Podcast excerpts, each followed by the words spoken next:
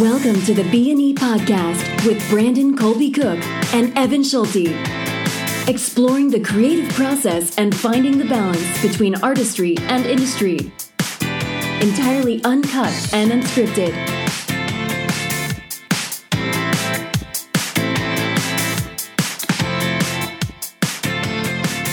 All right, welcome to the B and the E podcast, where we talk about artistry and industry and how these little things come together. Um, and we have a guest today, Christine Bissonnette. She is a writer and a spoken word poet, and um, it's super the first of yeah your kind on this podcast. on podcast. this podcast. So you're leading the charge for all poets and writers. Well, not writers, but poets in the future. You're setting the bar for them. Whew. No pressure. Okay. Thank you. Um, she's a wordsmith. So we're gonna we're gonna talk about the power of words. We're gonna talk about the power of emotion in words and how um, all of those things play together, and um, And fun. and fun, and and your That's right. process and your story. Did we even And- say the title of, of this one? Sorry, just a, the So what was the title? The, having The art of having. fun with words, the art of having fun with words. That's what we called it, right? Yeah, something like that. I that. feel like we just added a couple words onto that one. did we? The art of. Edited. We're already edited. Look at this. A whole bunch of creatives get together. and The what do art they do? of word funning. Um, so Maybe yeah. that was it. Maybe I'm just imagining. You're, it's funny something because I different. said it and you're like, I like it. Um, but, um, so I thought you guys had it, and then I was like, well, eh, oh, well. No, it was the art of having fun it's with alright. words. Sometimes you just got to stumble into So it was it. having fun with words, and then you were like, the art of. the art of having fun with words. That's why it sounds longer, because you added. and- But now it makes sense to me. Oh, but didn't you add the art? No, you added that. Oh, I did. yeah, it was initially just having fun with words, and then you added the art. The art. Oh, I did. Yeah. I did. Okay. Well, so um, for those who are on the podcast who are not um, listening to this live, because we actually have a live audience, um, we spent the pre-talk before this just kind of figuring out what we would call this because it's a topical. It's a topical talk. And uh, so anyway, it's basically having fun with words. Maybe we'll add the art too. Maybe we won't, but we'll figure it out by the end. Mostly, I'm super excited to have you because um, you know, for me, um, I was actually super judgmental of poetry when I was a young man in high school, as probably most young men are. Yes. Imagine. And yeah, and Yeah. Uh, I had this English teacher who um, came along and she encouraged me to start writing and like you know tell stories um, and so she helped me to write a little mini novel like a noveletta type of thing. And um, i shared a like i shared the story and it was actually it turned out to be super powerful. And then she kind of encouraged me to start writing poetry and i started to venture into it and i found i kind of had a little bit of a knack for it when i actually stopped the judgment.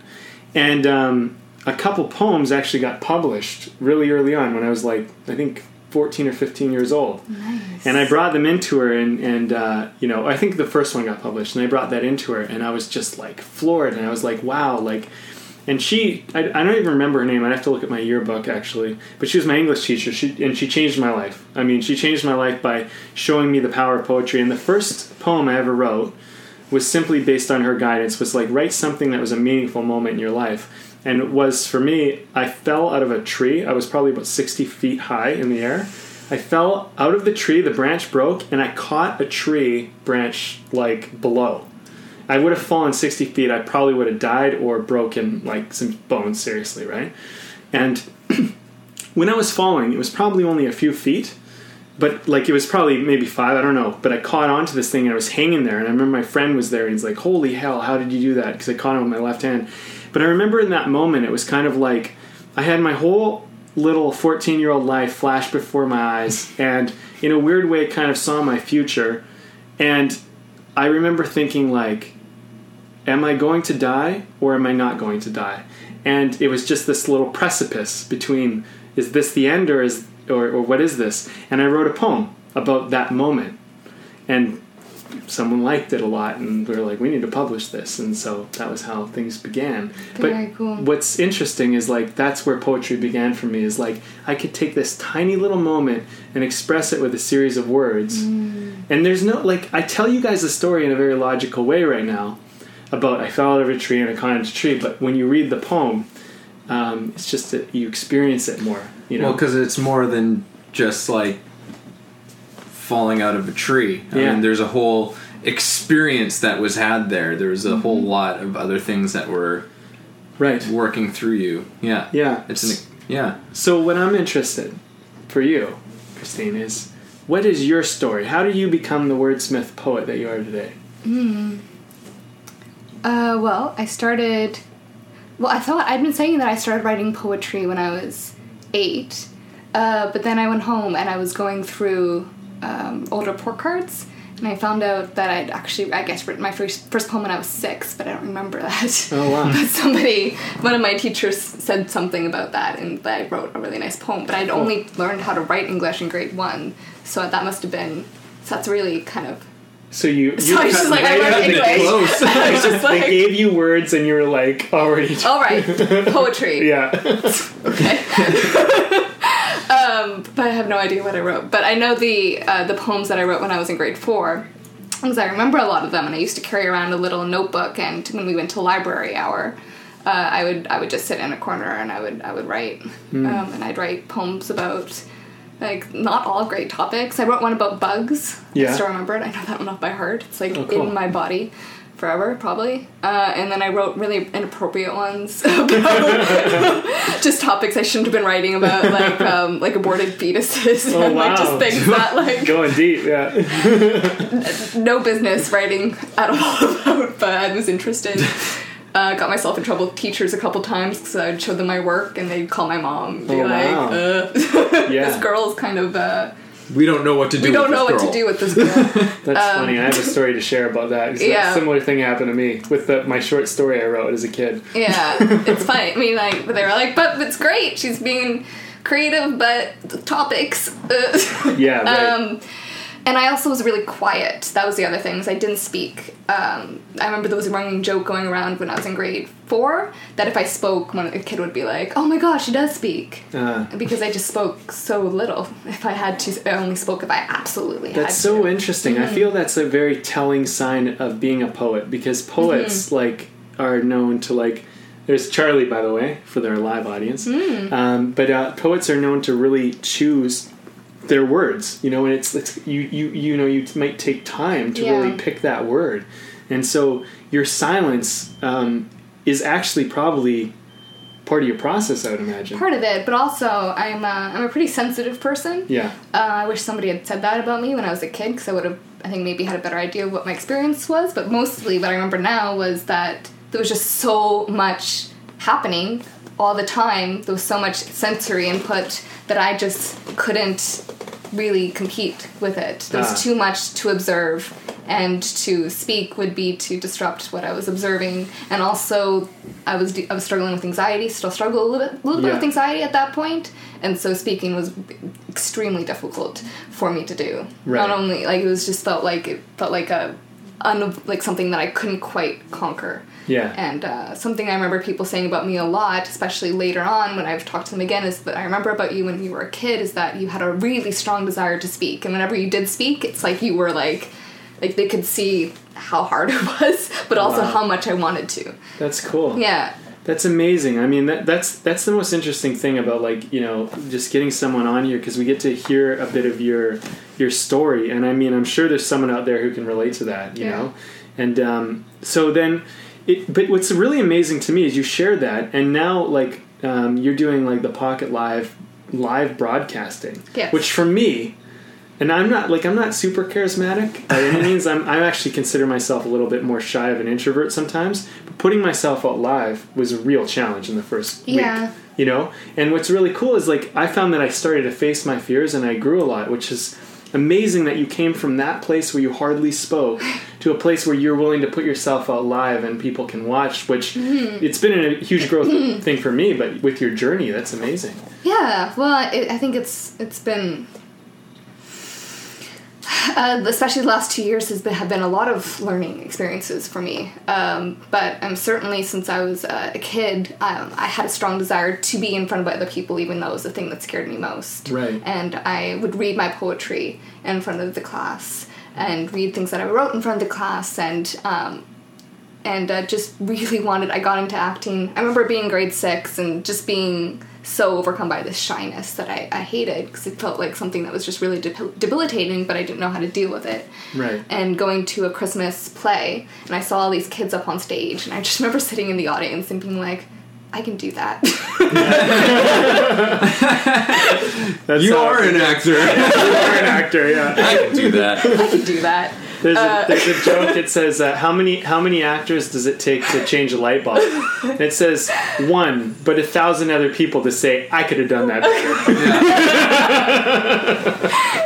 yeah. yeah yeah but i mean like that was that's where yeah it started was just knowing just feeling that i could do that that even though people considered me shy even though i considered myself shy that maybe i wasn't going to be shy forever Yeah. and that maybe i could find a way to um, find kind of a self that was inside of me that had a different experience of the world that i could overcome some of that and that was that's been sort of what i've been working through ever since That's that awesome. time. And you do um, you do spoken word poetry, which means Mm-hmm. that you'll get up on stage in front of a live audience. Yes. And and I saw you do it, which was really awesome at the Pocket Live event, which Thank is you. great.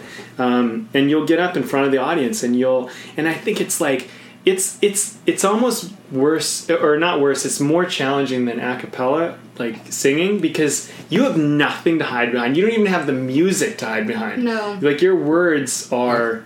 Um, Charlie. she just wants to be your friend.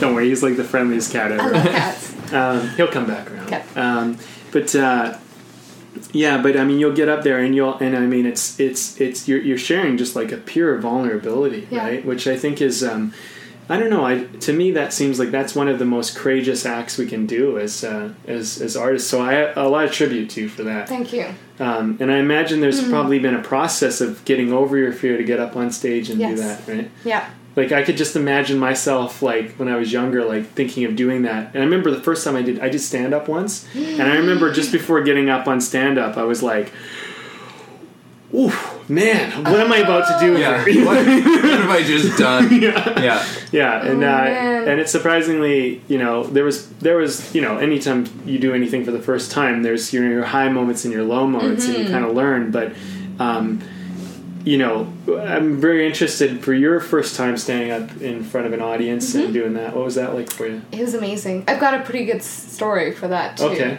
yeah. Um, so uh, the first time I ever did it was for Project Limelight, which is through uh, Maureen Webb's. Okay. Um, it's in it's in support of Project. Wait, so it's called uh, what's it called? So it's in support of Project Limelight, which is a theater program for kids that is free, and it's uh it was called uh, Limelight After Dark was the name of it. And um, so my my I guess my journey as a writer. So I wrote poetry when I was a kid, and then I stopped from grades um, like after I got, I got diagnosed uh, or I got diagnosed with depression and uh, was medicated for depression from grade seven to twelve. And Okay. then when I uh, when I went to university, I've been in grade eight. I, I wanted to get off of it. I was the worst. I hated being medicated. That's Yeah. my experience with medication. Everybody has a different experience. My experience was I really hated being medicated. Um, and uh, when I left university, or when I left for university, I got to the residence and I flushed the pills down the toilet, which isn't the best. uh, it wasn't the best thing I could have done. I mean, you're really after being on medication for that long, you should wean off of it. Right. Um, I didn't do that, Cold turkey. but uh, that's what I did. So I, um, so over the next six years, I kind of started to learn about myself in a pretty um, uh, it was it was fairly difficult, and it took me a while to continue to to, to get back to writing. But when I moved, I moved to Vancouver with my uh, ex boyfriend boyfriend at the time from university, and uh, we went to university in New Brunswick. I'm from the Maritimes, Okay. so we flew across the country. And uh, he'd been great supporting me and, and being off medication. We dated for, we, we were together for six and a half years. And we moved to Vancouver three years into that and um, I remember when we got here, I uh, this is a long story. I um, uh, I started working at a at White Spot as a as a hostess, and uh, was making like like nine dollars an hour or something crazy. like after taxes were taken off, and Yeah. and uh, living in Vancouver, Which is and, uh, the most expensive yeah, city. I think yeah. I was making like a little bit under a grand a month, and um, just like, oh my god, Yeah. oh my god. Uh, like graduated with university with high honors, and then got here and was just like, I'm a hostess. Okay, okay. Side note. Yeah. Side note. We're making a movie which is actually one of the characters is kind of like he's working a dead end job, kind of like that. You know, it's like after you get your degree or whatever, and you're just like, what the heck? Like these promises that just don't add Don't. up. Yeah. yeah, I mean, but part of it was that my self esteem was so low. Right, I mean, yeah. like it all feeds into it, Sure, right? yeah. So, but it didn't change the fact that I was uh, working like lots of lots, like forty hours a week, and still making like less than a grand a month. Yeah. Uh, and I was walking downtown one one week one day with uh, with my boyfriend, and uh, just started crying. Basically, I was like working in about an hour and a half, and I was just like just in complete state of like, why did we come here? yeah. I'm so afraid. like I want to be in this industry and I have no idea of how to enter it. And he just turned to me and he's like, "You're not writing. You need to write." And so he came up with the uh, idea for the blog, which was uh, in the beginning called the Positivity Project, which is a blog I started. Ended up starting seven months. I I started it about three weeks after that conversation Great.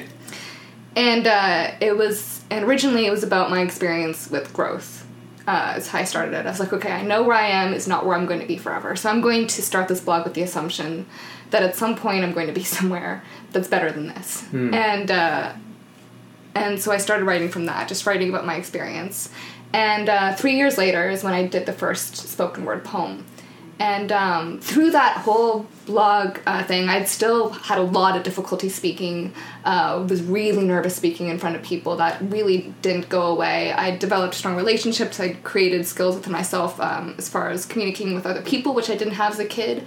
But I was still just really a, a nervous person and um, also very unsure of my voice. Like I felt like I had a voice, but uh, through writing that blog, I did start to develop a voice. And the feedback that I got then was people were shocked by the voice that was coming out of the blog because it was so different from the voice that I expressed myself as in person. And it started to become this alter ego almost, Right. where I, I couldn't adopt that voice, but somehow my writing voice was really brave, really bold, really um, reflective in a way that who I was in life uh, did not have that same quality. Um, and then, so three years later, I um, so this all comes back to the first time I did ever did spoken po- word poetry. I uh, Jeb Beach first of all had like this this contest um, to do like a 30 second clip of something in order to get admittance to a program that he was doing. It was a contest. So I did a 30 sec. So I had an idea. I was like, okay, I'm going to do something. Spoken word poem poetry had been something that had been rattling around my, in my brain for about a year. And uh, I so I wrote a 30 second clip and I went down with my friend Jasmine and uh, we filmed that 30 second clip on the seawall. And it was just like uh, it was just like little a, a little section from something I'd written once on my blog and I submitted it in and I didn't get it. But then I had this clip and I was like, okay, I really feel good about this still. Uh, and then uh, an email came up on my email browser saying, uh, uh, talking about uh, Limelight After Dark and saying they had an open mic. I was like, okay, okay. Um, so I sent them an email with that 30 second clip because the, uh, the spot was for three minutes. And I said, I've got this three minute poem. Here's 30 seconds of it. um, could I have a spot? And so they looked at the 30 second clip and they're like, okay, yeah, you can have a spot. Um, I had no three minute poem, but I had the 30 seconds. I love it. so I uh, so I had three weeks to write a poem. I, I put it off for uh, about a week and a half, and then I was like, okay, oh my god, Yeah. I need to write this. So I sat down in the cafe in um, uh, Agro Cafe on Granville Island, Yeah. and I uh, started pulling things from the blog and just like taking things in about a three hour writing session. And in that free hour writing session, I wrote Between the Lines, which is the poem that I performed at um, At the Pocket at Live the event. Live event. Oh, great. And uh, and uh, then I performed it at Project Limelight and got amazing uh, feedback, and it kind of all started from there. Amazing. Yeah, Wow. So, like, I mean, what's really, what I'm really seeing, like, as you share your story, is how much you've kind of, you know, overcome your, your, like, that part of yourself that, like, is our greatest block, you know? And I think, like, it's interesting a lot of what you shared because I feel like that's, that's been a lot of my struggle too. I don't know about you, Evan, but like just kind of that whole basically the facing myself, you know, like um, like I was bullied in high school, you know, and I was an outsider, I was a loner. Um, you know, early on, the kind of the cool kids had adopted me, and then I kind of found out how like shallow that at least the ones in my school were, and I and I didn't want to be a part of that. But then rejecting the cool kids, basically, you might as well be a pariah in school. You know what I mean?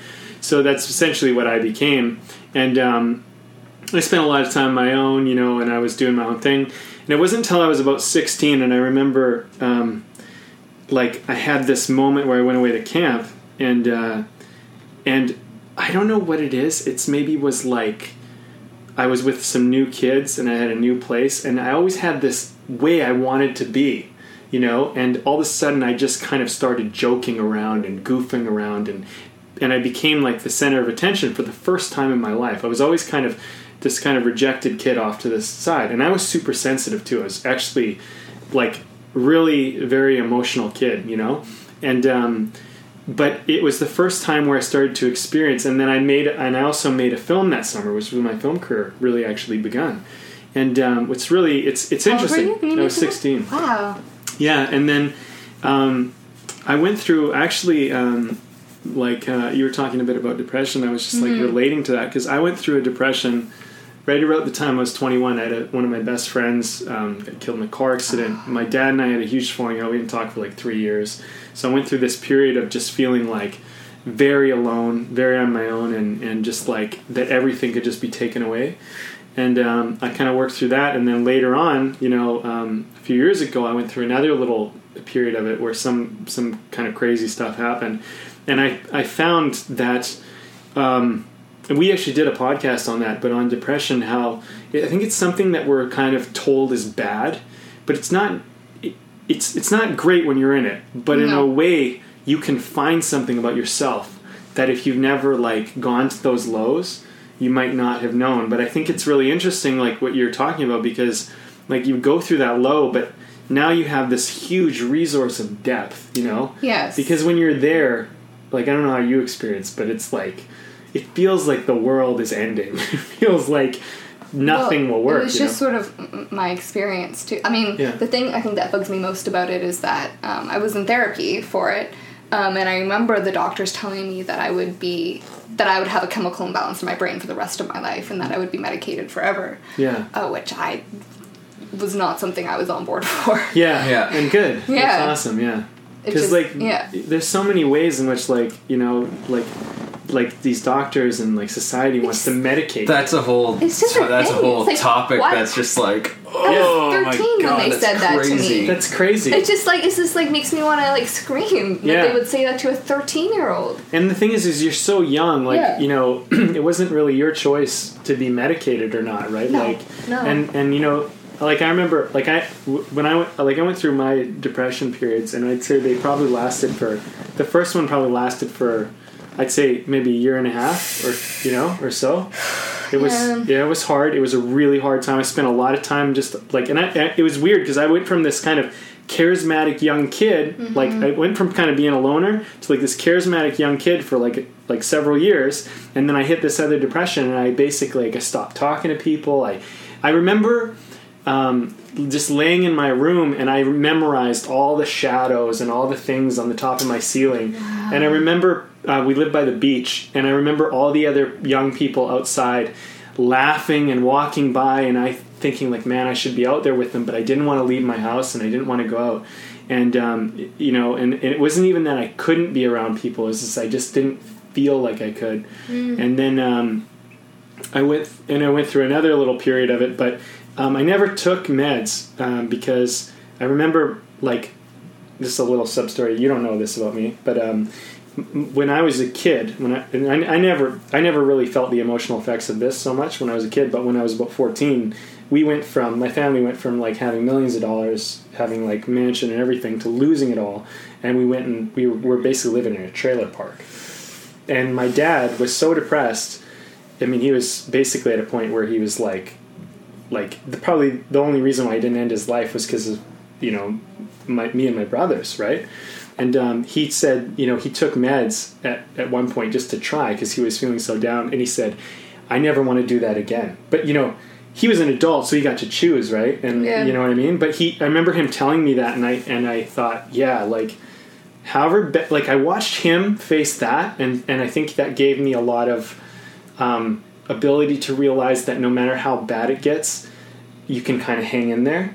You know, but it's such a weird thing, this whole, like, It's very controversial, and my Yeah. mom and I uh, have agreed to disagree over Mm-hmm. the years so as not to have an argument because we do have differing um, differing uh, thoughts on it. And I think I'm at a place now where I respect her decision. To put, I was very angry about it for a long time, but um, now I know. It, I think it was the best thing. Uh, I think maybe in some ways it did help me, um, in at least the way that it helped me make the decision to not be on them Right. and uh, I learned what I don't want through that, as far as um, that whole experience. But I also know that um, it's something that my mom really supports, and I uh, and I respect that. Right. And I think it's really, um, I just want to say, I think it's really brave and courageous for you to share that here Yeah. with us because, and, and I've been sharing it more. I've been sharing it more and more these days because I think people will see me on this Pocket Live and they're mm-hmm. like, oh, this guy, he's filmmaker, he's charismatic, you know, he's out there and everything seems so good for him.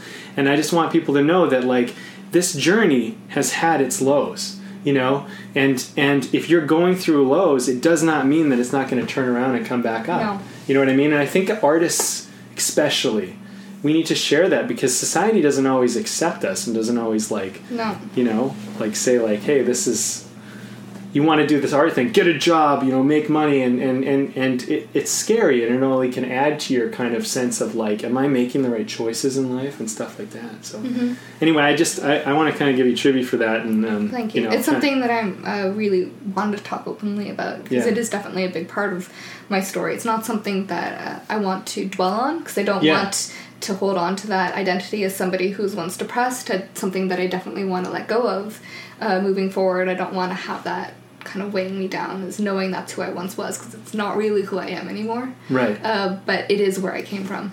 and that's and that's kind of like why we Yeah. titled the that's why we titled the podcast what we did like having fun because that's the Yeah, thing i've learned say, through my darkest periods is that okay you know what? I was way too serious. Let's have some fun now. Let's have fun making movies. Like let's go back to when i was like six years old and i just wanted to be on miami vice or something. Yeah. you know?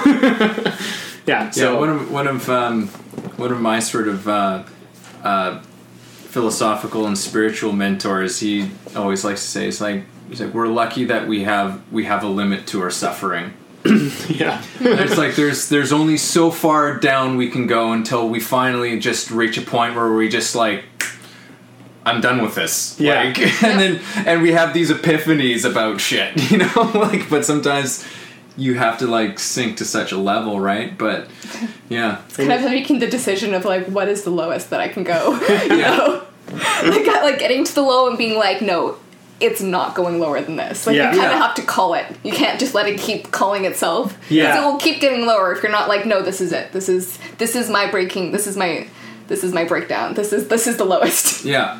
that's one of the things you it, and then the thing is, is like that's the thing with the breakdown is that you, when you let yourself have the breakdown, Yeah. you know, you have that moment when you're just like, um, just, just brought down to your knees, you know, and you're just like, ugh, and you're done. You finally you let it all out, and you're like, oh. Everything's okay, actually. Like everything's all right, but it's like it's that anticipation, it's that lead up into it. That's that's really what the worst part of it, I think, it mm-hmm. is, as opposed to. I think a big thing for me is learning how to let these things just like let yourself have it, let it roll through you, mm-hmm. Mm-hmm. and then move on instead of waiting for it and like just trying to hang on and hang on and bury it and like just grip onto it so tightly. You know, Totally. and you're like, I'm okay, I'm okay, I'm okay, I'm okay, I'm okay. No.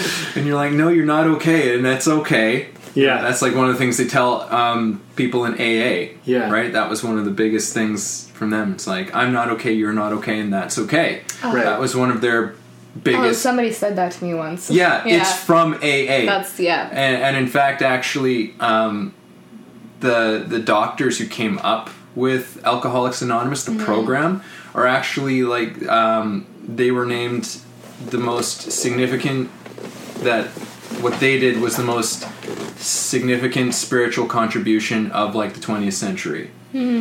Because it's very interesting when you meet alcoholics who've been through AA. I've been to um, an AA birthday party Okay. uh, with uh, somebody who I know who's in it. Yeah. obviously I'm not going to say who. And- uh, but I, uh, but yeah, that was really that was really an interesting experience. It's really remarkable, Yeah. you know, just like because there is there's like the the first thing is saying like I have absolutely no control over this anymore. Mm-hmm. It's admitting you have absolutely no control over this. It's Um, so hard to do. I mean, that's I think that's the thing that like kept me in my lowest moments was like trying to control it and trying to just pretend I was okay. yeah, And it's like it's that submission almost to it, which is actually what frees you, or which freed me. And I find that's very similar. You know, like once you accept and you kind of like relinquish control, you you have a moment to like kind of allow what is to be. And um, and also there's that saying, um, "This too shall pass." yeah, which is something Yeah. I always try to remind myself of. Even like on a bad day, you're just having a, like a day that just no matter what, it just sucks, and you're like, you're just like, okay, this will pass. Like this will pass. Like just let it. This it, today sucks. What for whatever reason, and you don't feel good about it, and there's nothing you can do to fix it or change it. Don't distract yourself. It just sucks, and trust that this is just temporary.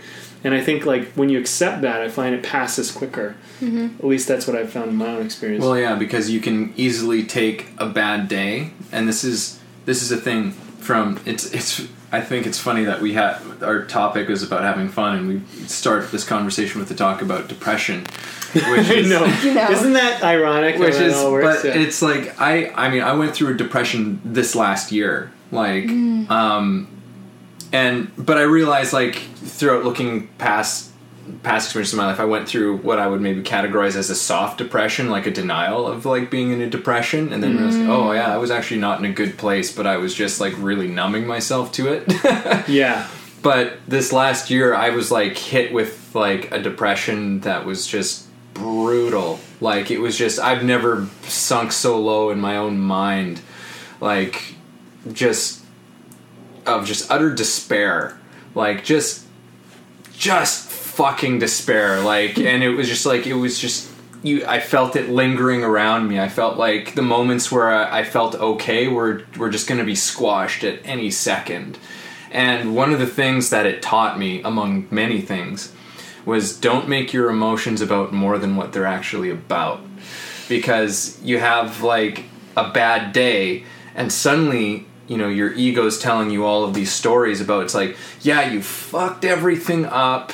Like it's going to be like this forever and tomorrow's going to be bad and everything's going to like and it's like whoa hold on. And you know got started by some stupid little thing like you stubbed your toe. Mm. And now it's like your whole life is coming apart. And it's like no it's your whole life is not coming apart. It's like you know So how did you get out of that? Do you remember the day when you started to lift out? Yeah, I did. I it was actually when I took a I took a direct um, look at the thing that was causing me the most anxiety, Which was what? which was what. So basically, um, I what happened this year was uh, an ex, an existential crisis. it was like yeah.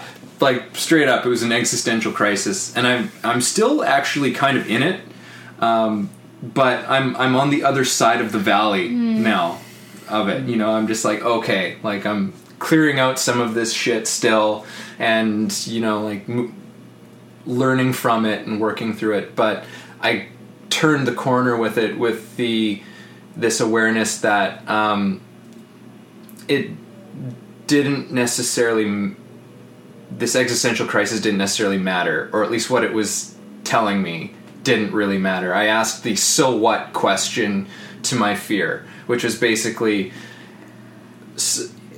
I basically said, so what if if there's no point to anything? It's all meaningless. It's all just chaos. There's no like there's no big plan about any of it. It's all just whatever. This is all it is and that was what I was wrestling with and it was causing me a lot of darkness and and Yeah. just you know nothing seemed to have any point. point and then when i followed it all the way down it's like okay so what what if there is no point what if there was no point to there's no point to any of this and I realized that it didn't change anything.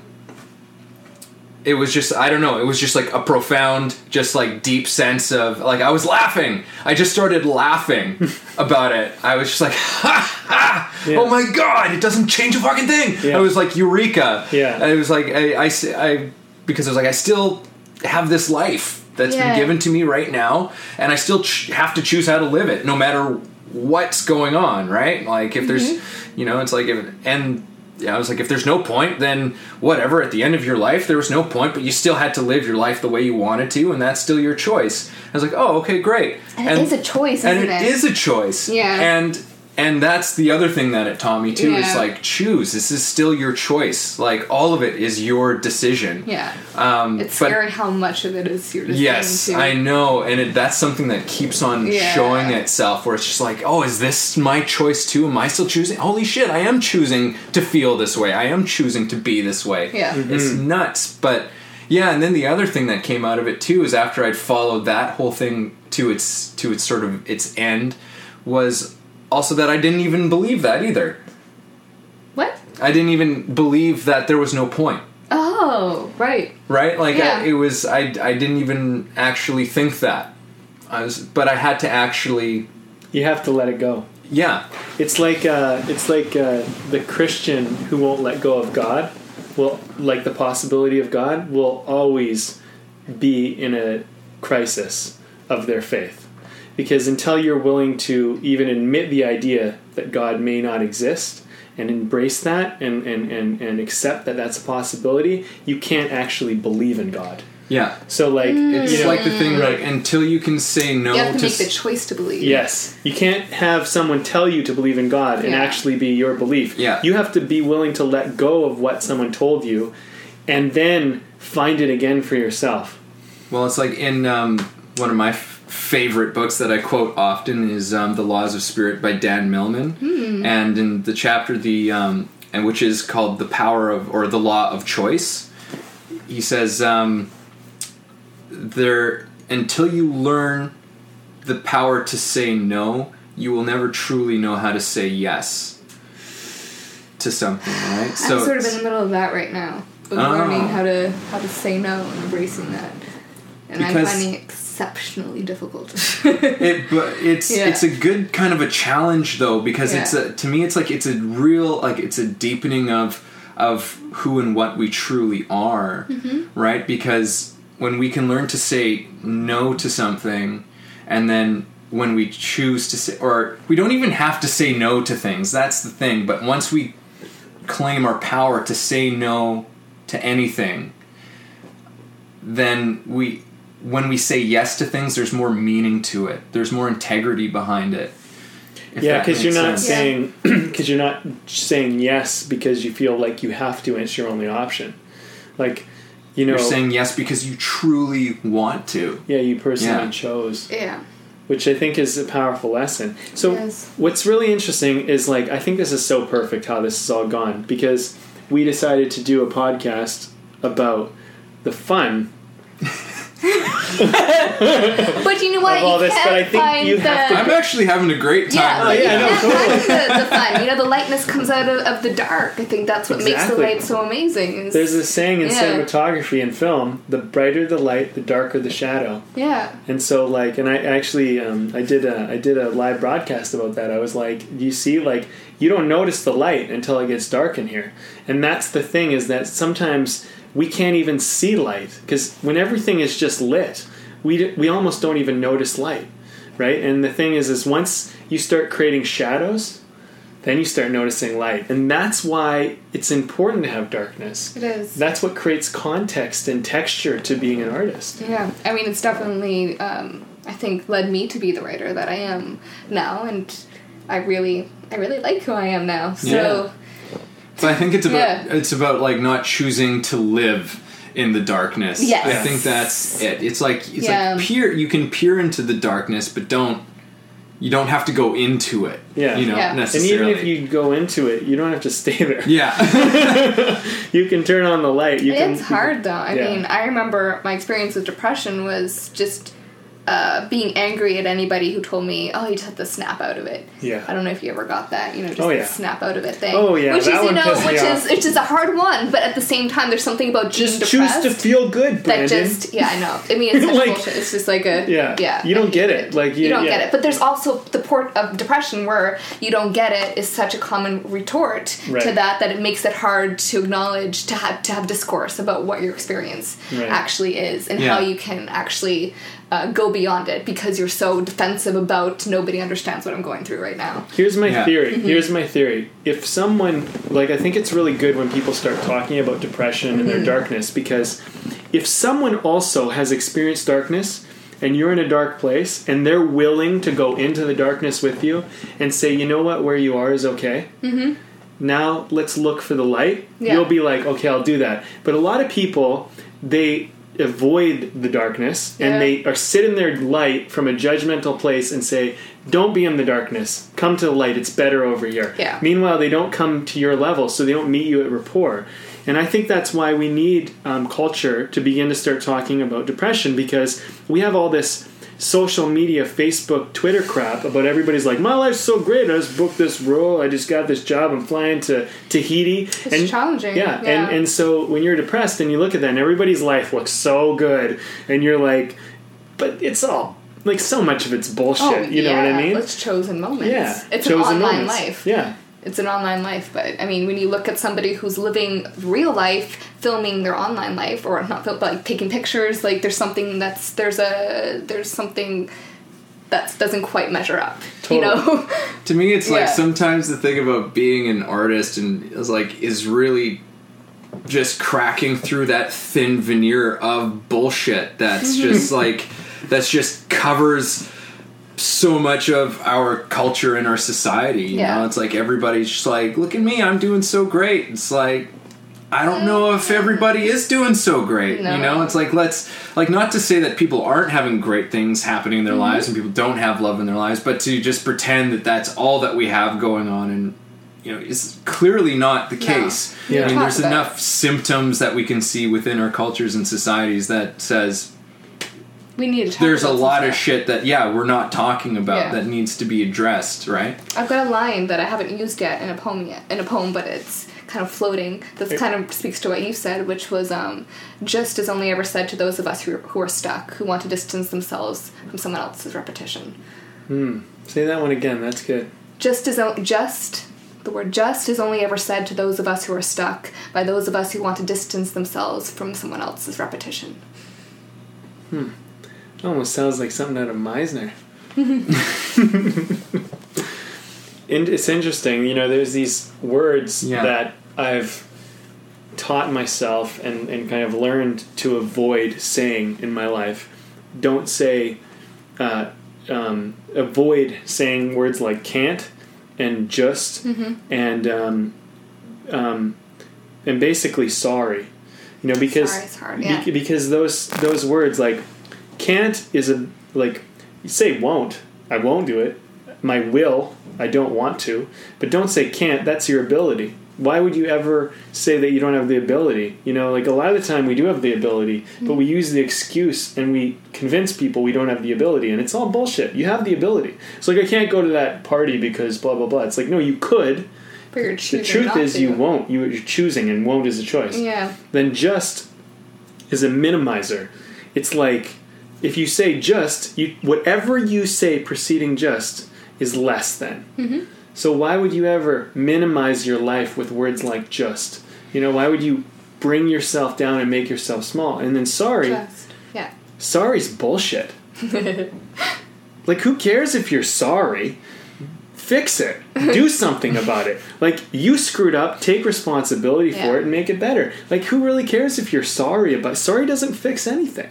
But we have this kind of culture, like especially in Canada, where it's like, oh I'm sorry. It's like, take your sorry bullshit.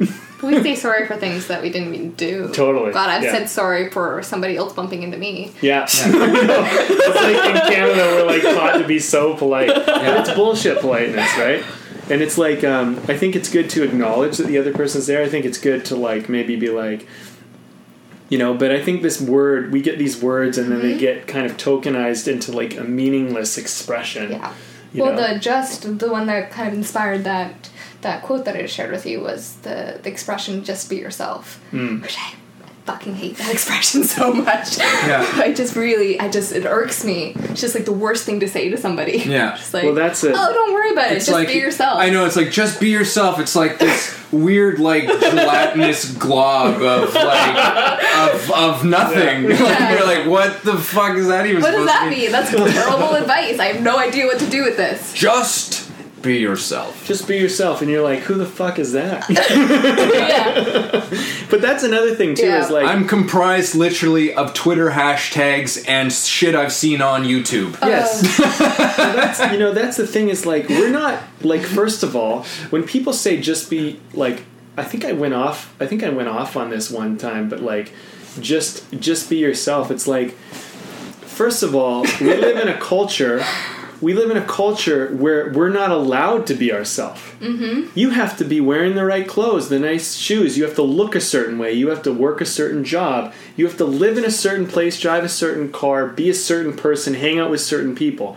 And that is what gets you acceptance, love, blah, blah, blah. And that's what we're sold. So we believe that we have to be that. And so when some, someone says, just be yourself, it's like, well, you know what myself is? Myself's a scruffy faced guy wearing jogging pants, sitting at home, hanging out with his cat. Do you like him? You know, and like, you know what I mean? But like, but like when I own it, people go, "Yeah, I like that guy." But when I don't feel good about it, how is anyone else going to feel good about it? Because I don't even have self love, and we're not taught self love. We're taught don't love Self-love, yourself. yeah. Be this other thing, and then people will love you, so you don't have to love yourself. Self love is such a. I, I love this topic. Yeah. Uh, because it's something I um, when I first so I got to Vancouver and uh, the thing that I ended up ended up doing uh, was I started working in the self help industry. So that's where my path sort of led me. Is I started writing for self help experts, uh, which I, I'm uh, it have a lot of things to say about that. There you go.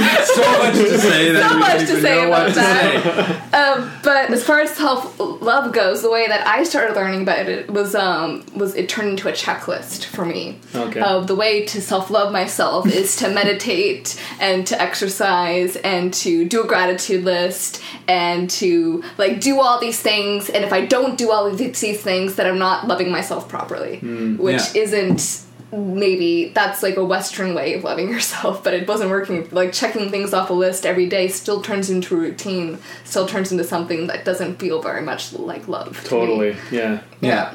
You know what I learned about self love and and through this last depressional period I went through really was it's really about self acceptance. Mm-hmm. Basically, just seeing myself at my worst and being like, I like that guy. I like that guy at his worst. Instead of pretending I'm not that guy, is like seeing hmm. myself at my absolute worst and going, you know what? That's a solid fucking guy right there. That's a guy who's fighting. That's a guy who's trying. That's a guy who's real. And I started to like that guy. And then when I can rise above that, it's really easy. Like self love's so easy when like I'm making tons of money, like everything's working out for me, booked the role, got the job. It's so easy. But when nothing's working out for you, when you're when you just got dumped, when you lost your fortune, when you're when you found out a friend that you trusted backstabbed you, you know, like and and that point when you feel alone and you feel like you got nothing and nothing to offer and nobody's ever gonna love you, and you go, you know what? I love you. and then you're like, I don't I don't need any of that shit anymore. And then when you add on the stuff, then it's just a bonus, right? And I think like we need to we need to learn to love ourselves. This is just my theory and my mm-hmm. experience, but I think we need to learn to love ourselves at our absolute worst. If we do that, we can do anything. But I think we try to pretend we're not our worst and we try to avoid that and and I've heard it called the little black box. It's this mm-hmm. little black box where you hide this part of yourself that you go, no one will ever love that or accept that. Which I still have it. It's still there. Don't get me wrong. I haven't like I haven't like I'm not like a monk or guru or like who's like found self love Yeah, yeah. entirely. I still have a part of myself that I probably still haven't accepted. But it's digging into that and going, you know, can I still love myself? You know, and like like you can you can actually there's an exercise you can do. You can go, if I lost all my limbs, if I was paralyzed, if I if my face got burnt off, could I still love myself? You know, if I if I like couldn't remember anything. Like if you take all your worst fears and you could still love myself. If you can, if you could love yourself, then even just with your imagination, you can learn self love, and it's accepting yourself at your worst, which is not what we're taught. We're taught you need to be your best, and then you'll get love, which is the total opposite. I think that's why we we feel this. Uh, this deep sense of sorrow about who we well, are. Well, because then you're creating some sort of an idea of what you think you're supposed to be, yeah, and then it's all an illusion. It's all a bunch of bullshit Right. that you're putting up, and then so you, yeah, you'll never ever feel like you deserve any kind of love because you know it's bullshit. Right. You can't fool yourself, right? No. I mean, at least not for very long. No, and I mean, you know, uh, I heard uh, Mark Twain said, um, lying is the fastest way to become a stranger to yourself, or something like that. Yeah. Mm. And like the, the ego is a lie, right? When we pretend to be something we're not, when we go out in the world and we present ourselves as something more than we really are, Or less than we are. or less than we are, yeah. That's a big Which one, is they're too, both there, right? When we walk around with a false ego, like we, we try to be something other than what we are, basically. Like when you Or we fall victim to something that we think we need to be, yeah. No, like, but like uh, the thing that I've been experiencing or, or working with lately is, uh, is, is, is there's a part of growth where you've grown, but I think there's a tendency, at least I'm finding myself a tendency to want to go backwards to the self that hasn't grown yet. You know, knowing things now about myself and, and seeing the world in a different way and kind of wanting to go backwards to the part uh, that where I was before that feels safer or more familiar, even though I'm not as happy in that space. I'm kind of lying about who I am because I'm going back to less than what I am now. That's such a good. Yeah. That's such a good point. That's been actually, I'd say, like that's been my the end of 2016, beginning of 2017. My big lesson has been let go of your need for comfort and safety about what you know and what's predictable. Mm-hmm. Embrace the unknown. You know, like go to a different place, do a different thing, mm-hmm. talk to a different person. Just keep pushing yourself out of your unknown bubble because I think like even the past of who I think I was. Sometimes I'm like, oh man, I wish I was like, you know that that 16 year old kid or that 20 something guy like the, the, these ideas of highlights of of my Yeah. life Yeah. and then trying to like be like oh i've lost that and i need to get that back and it's like no like i was i might have felt good for a period of time there but i didn't you know really what i what what's powerful is being who i am now and choosing through like values and choosing through honesty to be who i authentically am and choose to experience my life that way right I love that. Yes. so I'm Yeah. like I'm learning to to to look at life as um, an experience. It's been it's kind of been the big lesson of 2016 was that it's experience. It's it's all it's just all a bunch of experiences, and so that's you know. And then when you kind of make it about the experience and like doing uh, Evans, he does a Meisner. Uh, it's basically an acting workshop, and that really helped ah, me as That's well. what you said about the Meisner Yeah. quote. Yeah, got it. Yeah, Meisner is all about being in the moment and mm-hmm. repetition, but it taught me a lot about just being in that moment and making that moment entirely okay. Mm-hmm. Which, you know, I think Meisner is a great education just for anybody to have, just because I, I think that we're constantly looking like, oh, when I get that car, or when I get that job, or book that role, or when we're shooting, or when I get the award. That we, we always kind of are putting this in the or if only it was different in the past and we keep getting ourselves out of that present moment and that's where I think a lot of our pain and and suffering and depression come from. But mm-hmm. when you're present and you're truly in the moment, you're this moment is okay, however it is. I'm not saying I'm perfect at it, but that's I think that's the juice of life. You know, that's mm. the I don't know Comparison is hard to get to Yeah. to get rid of. Yeah. to get rid of. I mean, I mean comparison in terms of the moment I was in before, wanting to get back to that, thinking that where I am in now that I've gone backwards, I have a constant fear of going backwards. Mm. Got like a really terrible, like a fear that kind of follows me all around. I'm like, oh, I was so much better. So here, let's ago. do the exercise. let's do the exercise. So what if? Oh, no. What if you went back? If So I, what? If I went What's the fear? Where's the so where the fear hides in the unknown, right? Yeah. Once you get rid of the unknown, the fear goes away. Mm-hmm. So Evan and I have we had a podcast about this, and we said, so what and, and what if? So it's really we're asking, so what? That's the question. So Mm-hmm. Most people are asking, what if? What if I go back? What will happen? Right? That's the fear. That's where the Mm-hmm. fear hides. But if you ask, so what? Okay, so I go backwards and I go back to so so what's the problem with that? So wait, what's the question? So the question is, so you have a fear of going back, right? Backwards. So what? that you or you fear that you are going backwards. or that, So- that you might. that I Yeah. might no no that I have or that I'm uh, such a, like, hard thing for me to verbalize into words. We don't have to do We don't. this Yeah, right we don't. now. We don't, we don't have to do it. Uh, Uh, but yeah. I mean, uh, I guess I'm, I'm Yeah, we don't have like you know looking it, back at times when I've been when I've been fitter and being like oh but because because I think back to those times and I was never I I guess the lesson for me right now is being satisfied where I am right now because Mm-hmm. I have so many memories of being in different places and always wanting to be someplace else and when looking back on those places and being like wow like I was in a really good place then and I didn't acknowledge it. Or, Mm. you know, like, how was I still hating my body at that point? And, like, why am I putting so much energy into being like, I need to. I mean, body issues has never been a big thing, but it still is a thing that takes up energy, and I hate that it takes up energy. Mm-hmm. I hate that I. I hate that it takes up energy, that that's something that uses some of my mind, that I'll look at my clothing and be looking at my thighs. Yeah. You know, I hate that that's something that I'm aware of. Yeah. Uh, no, I hear you. I totally hear you about that. Yeah. And so, like, I think the thing is, is like we, you know, we have this, uh, we have this like fear of like losing what we have, or this fear of going back, or whatever. But the thing is, is like gratitude and appreciation, and like which is kind of the really in a lot of ways the nectar of joy in a lot of ways is like having an acknowledgement of what you actually appreciate.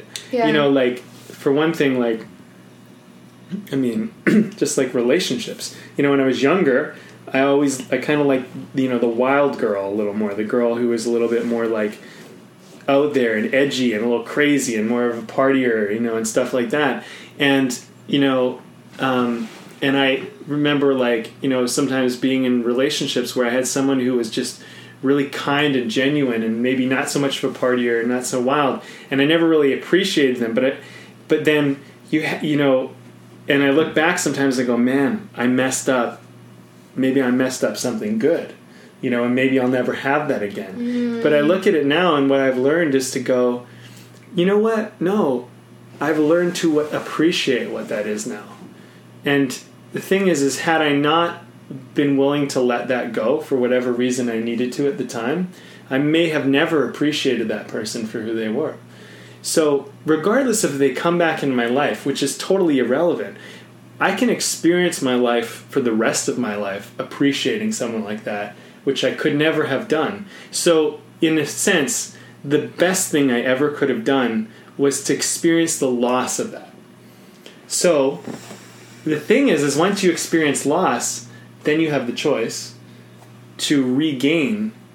Um, and the thing is, I think we have to. I mean, it gets into a little bit of a deeper thought, but we have to be able to detach a little bit from the material world. Like, for example, like if you believe that you say, like, like for example, I'm getting older. Like my body might never be what it was like when I was 18. You know, and I was like prime and like playing hockey and playing soccer, and I was You're in super pretty good fit. shape, though. I try. Thanks, though. I appreciate it. so I'm, you know, so I, so I, so I look at that and I go, okay, well, maybe that will never be, you know, um, but, uh, but you know, the thing is, is that what's really great is I can experience my life now, regardless of that, if I can ever get back there, and appreciate that time in my life. Mm-hmm. And that's the thing is like, I think we get so attached to like needing to have the thing now, but it's actually like the appreciation of the thing, which is actually more important. Because when I was younger, I didn't appreciate that I was super fit and lean and had high metabolism. Nope. I just wanted to be stronger. There was always another guy I was comparing myself to or something I thought I had to be. Exactly, right? But now Yeah. I'm like I'm actually really comfortable in my shoes. Do I look, do I necessarily have the same physical body I had? No. But what's interesting is that it's actually better. Yeah. So you know what I mean? So I'm just saying like I don't know if that Yeah, no, it's it. It's there's definitely. Um, I mean, to me, it's all just reminders to stay to stay present. I mean, it it's because of my understanding of how time works and how the ego works with time is that it our minds use the past for guilt to project fear into the future. yes. And so, and you'll find yourself in this state, and you're like, oh my god. And when you can just actually take a breath and just bring yourself back to present and realize that everything is completely okay right now and everything else is just some sort of a perception and concept that you have and I, I think it comes down to letting things go as well like in terms of what you um,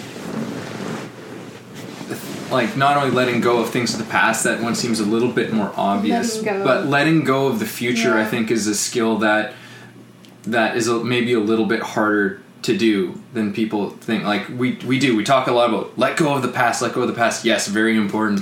But letting go of the future i think is one of those like little tricky bitches that is underrated because we have all of these expectations or thoughts and and the what ifs about the future and and whatever. It's like and not making the the future into the past. You know like we're talking about wanting to get back there but maybe that's something that uh, we need to talk about is like do we want to go back to the body? Do i want to go back to the body that i had as a 12 year old i could starve myself until i don't have any hips left but this, the reality is i have hips now because i'm not a 12 year old yeah.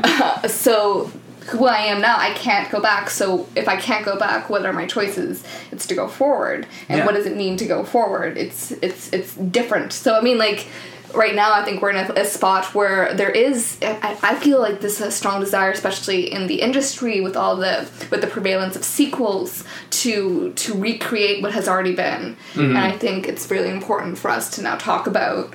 Well, what else can we create? Because Yes. we can't continuously create the old. Mm-hmm. At some point, we need to create something new. Yeah. Mhm. Yeah, no, that's that's it- that's. absolutely Yeah. I like how you brought sequels into it, especially being like a filmmaker. And Yeah. it's it's interesting, you know. Uh, to you know, I've I've heard it put like or remakes, sequels. yeah, remakes, when you take the past, when you know you're here, and if you take the past and you and and what people do is they take the past and they put it into their future, and Yeah. they're doomed to repeat over and over and over again um, by trying to reclaim past things as opposed to seeing the past as this great gift and service to what you are today, and like. Um, you know like one of the one of the things that like I've kind of learned to do more and more is let go of the past and who I think I was or who I thought I was supposed to be and embrace something that I don't know yet. Like maybe I'm someone someone else but I have to be willing to let go of what like my past story. Like for example like you know I can tell my story oh yeah like you know, we lost our fortune when I was 14. I lived in a trailer park. I went from riches to rags, and then I became. I lived in a trailer park yeah. too. Yeah. Oh, did you? Yeah. Hey, trailer park friends. you don't get to join. i lived in a trailer park for about a month All right. All right. So- Fair enough. Cool. boom All there right. it is So, um, I was only there for a year. I don't know how long you were. yeah, I think it was about a year. A year. Yeah. Um, but uh, but yeah, so I mean, uh, we you know, so we have this story we've lived, but what we've made that story mean about us is not necessarily true. No. You know what I mean? And that's and the thing is, those yes, those events may have happened, but they don't mean something about you. You know, and I think that um, you know everything that we've experienced is kind of a it's it's like a gift, and so like I look just kind of come back. My point was this: would I give up who I am today? Um, like if it if I could get rid of like if I could have not gone through my depressional period, if I could have not had certain things fall fall apart, would I be willing to give up who I am today to like erase that? And I think like self when you realize self love, you go no because who I've become because I've lived through those events. Those things are are gifts that you you know in a way like they're something that not everybody gets to have. And the key word is gets. You get to have something. Like you went through a depression at a young age. And I know that like it might not be usual or normal or whatever, but the thing is, is you got a gift that not mm-hmm. everybody got to experience, which mm-hmm. means you gain an access to something that we all maybe don't, which is really neat because it actually informs more of your voice and Yeah. more of the the way you can be moving forward. So it's like, as hard as these adversities are, they're actually what make us, they give us character. They make Yeah. us have personality. But I think that there are also things that, you know, sometimes I think that we have certain types of experiences and we feel them so acutely so that we can express them to the rest of the world who actually does we actually all do feel these things right like i think that there's i think that depression is something that actually all human beings deal with mm-hmm. I think deep down like there's we're all going through a little bit bit of it to some extent. Mm-hmm. And so sometimes it takes for whatever reason those of us who are more sensitive you know to certain things right? Like it's just we bring these things out and we're able to express them communicate them and bring empathy to these things so that people can heal. Hmm. And i think that's where the beauty of art comes in. I do mm-hmm. think that art and why there's things like art therapy and stuff like that i think mm-hmm. art is a form of healing. Yes. like yes it's storytelling but why do we do it? Well it's to heal. We're healing things with every story ideally we're healing things with every story we're telling through our work. Yeah. right? Like we're we're shining light we're creating empathy. Meryl streep was talking about that in her um, golden globe speech. Mm-hmm. You know she was just like it's about bringing empathy helping people to connect to other human beings to understand ourselves a little bit more and to let things go I think it's how we That's- communicate with each other the most. Yeah. Uh, authentically. Yeah. Potentially, or in a different way. You know, like my voice, like. Uh, when I speak now, I'm in some ways hindered by a lot of different things uh, related to uh, myself or to my identity. If I have certain certain limitations, which I've considered are a part of, I've decided or have been uh, added to my experience of life, those are hindering in some ways what I say and what I don't. Uh, but through art, some of those hindrances, I think, for me at least, disappear, and I think uh, it's an experience shared by other artists as well. Yeah. Where those hindrances don't play as big as a role, and that you're able to express more than you are as yourself.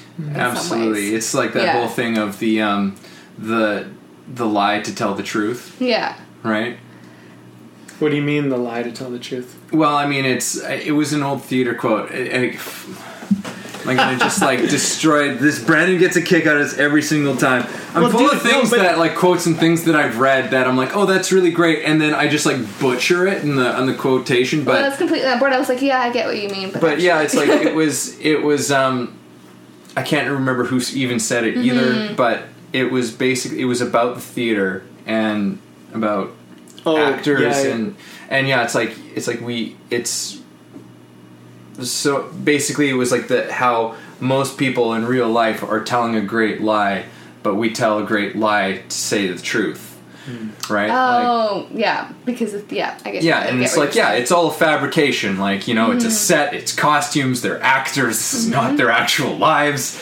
but there is something real that's being talked about that nobody is really talking about. That's mm-hmm. like shedding light on something that's Yeah. deep within us. You know, that's below all of the veneer and the surface shit that we and distractions that we consume ourselves with. Right? And there's something about the construct of theater where when you put it up on the stage and you embellish certain things and make them a little bit bigger, you Yeah. kind of also give yourself permission to talk about those harder to talk about topics. yeah. You know, you kind of get a pass. So you're Yes. allowed to talk about those things that we don't talk about in polite conversation. Yeah. You have a pass to talk about those in the archetype of of the, yeah. the theater. Yeah. Yeah. Archetype, I don't know if that's the correct word, but yeah, construct of the theater. Yeah. We had a we had a, a guest on Thalia Chur, um, and she was uh, she was talking about um, well we just discovered on that podcast about how sometimes you're communicating a deep truth in art that you don't even know you're communicating. Like when I was writing that script, I wrote that script, The Burning Blues. Um, I didn't know the truths that I was actually communicating. To me, I was talking about an undercover cop who was trying to, who was dealing with a family he never saw and trying to take down this criminal organization. But really, in truth, if you break it all down and you looked at my personal life at the time, you would see that I was in a totally destructive relationship um, with someone who um, I don't think really, at least didn't care about me anymore. And I was trying to win their love and trying to, you know, find a way to keep it going and looking for them for my support. And at the same time, I had friendships that were, I was realizing were, not real. They weren't real friendships. And meanwhile, this undercover cop was dealing with this wife that basically wanted to divorce him and was rejecting his dream and his job. And uh, also, he was dealing with this this gang and these police officers who were corrupt and were basically using him. And so, it was a parallel to what was going on in my life at the time. And so, what's really interesting is, yeah, it's an undercover cop story, but there was a truth I was actually sharing, and, and what's interesting is I didn't even know that was happening, mm-hmm. Yeah. which I find fascinating because I just thought, oh yeah, I want to tell an undercover cop story. Meanwhile, my heart is being laid out Yeah. on the table and like literally shown, but in a metaphorical way, which I find kind of fascinating about the whole process. So I think like um, you know these uh, these life experiences we have as artists that they are real gifts for us to be able to communicate human truths. I mean, I'm sure people have experienced um, betrayal and they've experienced um, you know uh, being alone. They've experienced um, unrequited you know or Unrequited. unrequited love, Love. yeah right and uh, you know um, and so i gave my experience of it but through an undercover cop story. And what's really neat is that i think that's what made that story kind of work and which appealed to people um, the financiers and stuff because it wasn't just a cop story. It was it was a story about a guy you know and in his own way like so then but i got to take this thing and heal it through my writing you know? Yeah. and so anyway, I think it's it's interesting how like artistry is this very healing process and it's it's a profound way in which we share because we really do like the the whole undercover cop story is like never happened No. but there's a truth underneath this these series of false events you know Yeah. this series of made up events yeah um, okay so i'm thinking we we talk about the beer And then and then let's juxtapose this conversation. Yeah, let's I want to get back into like what we had talked about before we even started recording because like that was some delicious stuff that I want to like Yeah. really get into. Okay. But we will talk about this delicious stuff. So, um, Segue. Before you tell us what it is, we have this little thing we do. So, all these conversations started at craft breweries, where we. Um, oh, nice. Anybody wants a little bit more, Woohoo! Yeah, I'll do a top up. Thank Um, you. So it started out that we, um, you know, Evan and I, we were writing a script together, and um, we would we were actually rewriting it at the time, and we would sit down at like a craft brewery, and before we started writing, we would always have this chat, um, just about our life as artists and how we were kind of like trying to keep our integrity as artists, but at the same time, um, you know, what we were struggling with um, as artists, but also in the industry, and trying to find that balance, you know, of of integrity, authenticity, all that stuff. Got to put it down super light for those. Should we do a cheers? Yeah, we'll do a cheers here. I'll just move this over a little. Um, yeah, and so we are basically that's how this all originated. That's really neat. Yeah. Cheers. cheers. Cheers. Thanks for being on the podcast. Thank Thank you. you. Yeah. So you tell us what you think of this beer after you sip it. Okay. Delicious. I don't know. I'm I not a very it. big beer, beer connoisseur, but uh, That's a that's good. but it's delicious. Well, it's good for the for the craft brew company to hear that Okay. you think it's delicious. Yes. So it's it's dark. It's um it's kind of malty, Yeah. um, and uh, yeah, I- I'm I'm liking it. It's it's uh, it's a little dry, and it's um it's definitely like a good like like winter beer. You know, it's Mm-hmm. um it's very dark. It's almost like I mean, it looks like a Guinness almost. Yeah.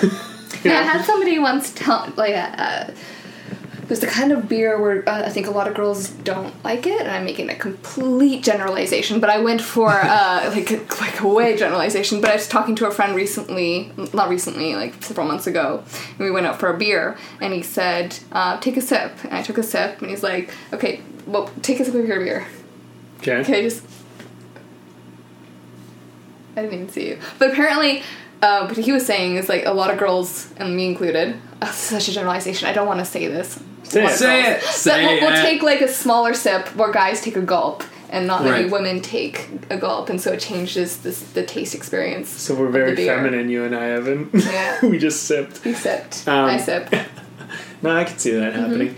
Um, I don't know. I made a generalization one time on here about beer, and Evan like slapped it down. I was like, I, you know, like women tend to like the sweeter beer, and he was like, you don't know that. I'm like, actually, I don't, because I've met a few women that are like, I want as much hops as you can bring. And I was like, whoa, you know. So anyway, Yeah. but it's yeah, it's all good. Um, yeah, all I like think it's a things. stout, I guess, and it's uh, it's Yeah. malty, a little dry, and it's nice. Cool. I like it.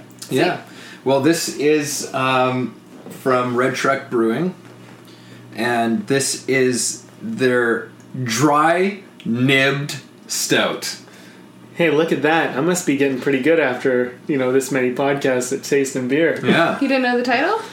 Was No, surprise? I just knew that it was dry and it was a stout. And, Yeah. uh, yeah. So I got those. Dry nibbed. Nib. What's nib? Nibbed. What's the, I. So the story behind that is that um, there are actually cocoa nibs in the brew from Nicaragua, Nicaragua, and Ghana. Okay. So that was something interesting that they shared with me over there, and um, yeah, I had a sip of this one. I tried another one over there at the same time, which was also very delicious. It was a black berry bourbon something that Ooh. was really interesting. But I thought, and normally I don't go for dark beers, but I really like this one because it kind of still was nice and had a nice finish to it. It was still very satisfying and refreshing. Mm-hmm. Yeah. Yeah. Mm-hmm. Well, that's cool, man. Another winner. So Red Truck. Red Truck Brewing. Thank you, sirs. Um, yeah, so we have a tradition. We always do a beer, and and we, we like to let the guests tell us what they think first, and then whoever he got the beer today, so then I kind of say first what I think of it, and then we kind of get some honest, without knowing, then we get some honest ex, uh, experiences like what do we think of the beer, and then we reveal it. Yeah. So I don't know if we always did that, but I think that's It goes down I'm a very s- I'm a easy. stickler. In my experience with the beer, It goes down easy, goes Red down Truck. easy. Just so you know, your nib beer, your nib stout. Yeah, good experience. Um, okay, so, so So- let's talk about your wordsmithing and the joy of it. Yes, and yeah, the fun that you're learning to have with, yeah, yeah. with it. So or trying to at least. are trying to. um, I yeah, I've definitely learned recently, especially is at, at some at one point writing became I was just trying to figure out what it was that I wanted to do. Writing kept coming back. It's been something that's been a part of my life forever.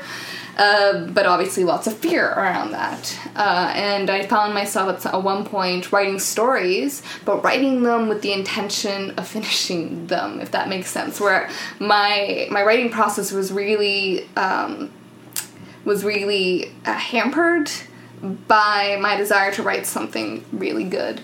And so I wasn't enjoying the process of writing because I was just so terrified that, or so preoccupied with what I was trying to do versus really finding the joy in it. Because, I mean, if, if what I was searching for was a career as a writer, part of having a career as a writer is writing and enjoying that process of writing. It's not just finishing. yeah. Uh, so uh, that's been sort of my my uh, journey. I think over the last couple of years is is getting back to that to certain writing that I really enjoy doing and do very easily, which is on my blog, which is talking about my experiences.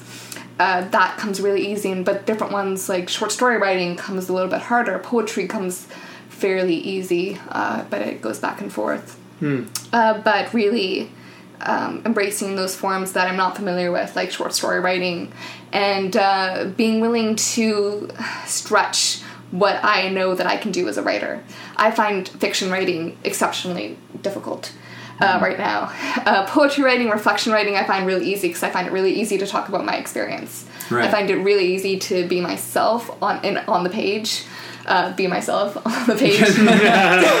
Just be just yourself, would myself on the page. I find it really easy just to yeah. you strike me as as a very introspective person, Yes. so I can understand how that would lead to reflection Yeah. type of writing. uh, You know, And I find that lends really itself. easy. Yeah, It's, Yeah. it's it's something that I really enjoy doing. It's something that comes naturally. Um, I think I am somebody who has a lot of ideas, and so I really enjoy uh, exploring those ideas, which is something that is really important as a writer is valuing your ideas. Same with any artistry. That's where it has to start. Is you have to recognize you can't have an idea and be like somebody else has already thought of that. Yeah. You know, you have to get rid of that impulse Right. because you won't be able to create anything if the first thing that you think when you come up with something new is somebody else has already thought of it. You Yeah. have to own like, your ideas. Oh yeah, that's an ego Yeah. voice. Probably someone else probably came up. Somebody's with this. already thought of this. Oh, And no. it's like, but that's not how creativity works. If No. it entered into you, it's because it's a message a that's message. that's looking Explore to be communicated and explored. Yeah. Yeah.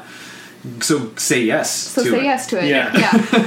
Uh, but yeah, And- well, and also like you can take an idea that maybe has been like theoretically on the surface done many times, but your interpretation of it is unique. yeah, You know, um, your your your way of saying the same thing makes it entirely different, Yeah. even though it's the same thing. I mean, I'm not the first person to write an undercover cop story. No. you know what I mean. And like, you know, but the thing is, is what it's evolving to, and that's also with editing, right? It is evolving more with my voices becoming more in it, and as that happens, which is a unique and unique experience for me, is that yeah, it's a, it's an undercover cop story, but it's becoming a unique undercover cop story. You know what I Yeah. mean? Well, I mean, it's. Uh, I think on our last podcast um, when we had Shane on, we talked a little bit about Fight Club, just briefly, Yeah. and basically saying it's like, yeah, this was like this sort of revolutionary type of a film, like it's cult classic. Like there's so many messages going on in it, and it's like, is there a single original message that's actually going on in there? Not really, because this whole concept of like you know what what you own ends up owning you, and those things of materialism. Yeah. I mean that's that's Buddhism, Yeah. Yeah. right? And probably even before that, like these are not new concepts, right? Mm-hmm. But they need to be. Sometimes these concepts need to be fleshed out, or you get into some of the nitty gritty details of these things, or you portray it in a certain Mm-hmm. well, way. you bring your own experience. It's like Yeah. a song. There's only what twelve notes. Is there twelve notes? I don't know how many notes are there. No idea. Don't look at me Oh, for music. uh, my music theory is not like the best, but I feel like there's either eight or twelve. Yeah, probably. I mean, but I mean, yeah. There's the sounds are already there. You're not going to create a new sound, but you're going to create a new Yeah. combination of. because now You I'm, might not I'm- even create- Now I'm thinking of this like C D E F G A and then B, the minors. and then seven, and then you've got you got sharps and flats in there as well. So seven. Oh yeah, and then I guess that there's. Yeah, there'd be there'd be twelve. There's yeah, 12. there's right because then there's five because there's only Cool. five sharps and flaps. Some of them just don't exist, which has always kind of boggled my mind because there's no such thing. There's a I don't know if people remember from The Simpsons, but they called themselves uh, where Homer is in an a cappella group. Hmm. They call themselves the B sharps. The B sharp doesn't exist. oh, But like it's weird. There's funny. a few notes that just simply don't exist. You think logically each one would have a sharp or or a flat, but There's there's, no no, such thing as a B sharp or a C flat. Huh. interesting. There's like which is the same kind of a note. So you can still call something um like conventionally you would call a C call it a C sharp, but you could technically still call it a D flat. It would be the same. Okay, this is going. Anyhow, okay. sorry. I, I just side note. I just think it's a Little weird thing. music theory from Evan. the thing that I was just thinking is kind of mind blowing about it is that like, but why does it just there are just two that don't exist in that whole scale, and why is it only these ones? And it's just kind of a weird thing. I'm not, just- I don't I'm know not sure how we Notes, got onto this one. We were talking about uh, ideas already existing. Okay, Yes. I almost lost the plot. I'm sorry, I could, I confuddled you. But uh, um, you know, taking old wisdoms and repackaging them. Yeah. So on uh, on the Pocket Live broadcast, I did a broadcast on um, just about because I'm like a self-sustaining artist. I live 100% off my artistry and basically I don't live 100%. off. I mean, do lots of odd jobs. Yeah, I mean, and most artists do, right? And so it's taken, it, you know, it took me um, some discipline and some practice to kind of get myself to this place, and it's not always been easy. Um, and maintaining that, um, I think, well, I took on for the first time I ever, because I was making a, like some transitions. I took on a couple like like a like a little bit of a labor job over the summer, just to like substitute some cash. But for the most part, for years, I hadn't really had a Joe job. Um, but I learned certain strategies about packaging and, and doing things like that. But on uh, the Pocket Live feed, there, um, one of uh, one of one of my regulars who tunes in, Cameron, he um, you know he kind of took the idea of creating. I said, create an asset, create an asset, and sell an asset. So he started creating these ebooks, and now he's selling them, right? and um, and so that's an asset because those books can sell while you sleep, and you don't have to put your time in to sell them, right? But um, what he basically did was he took some old, uh, basically some old wisdoms that I kind of use, but he repackaged them. But he's 11 years old. Is but he re- 11? yeah, he's Oh, 11. But he repackaged them as an 11 year old would, which is a great filter on old wisdoms. And really, the old wisdoms that I shared with him were a, a few old wisdoms from a, a, a book called The Richest Man in Babylon, Oh, and, and yeah. then a, another book called uh, Think and Grow Rich by Napoleon Hill. And, um, you know, and so basically he's taking these old concepts, they've been around for forever, but he's repackaging them in a modern day as an 11 year old. I mean, of course, people will buy that, right?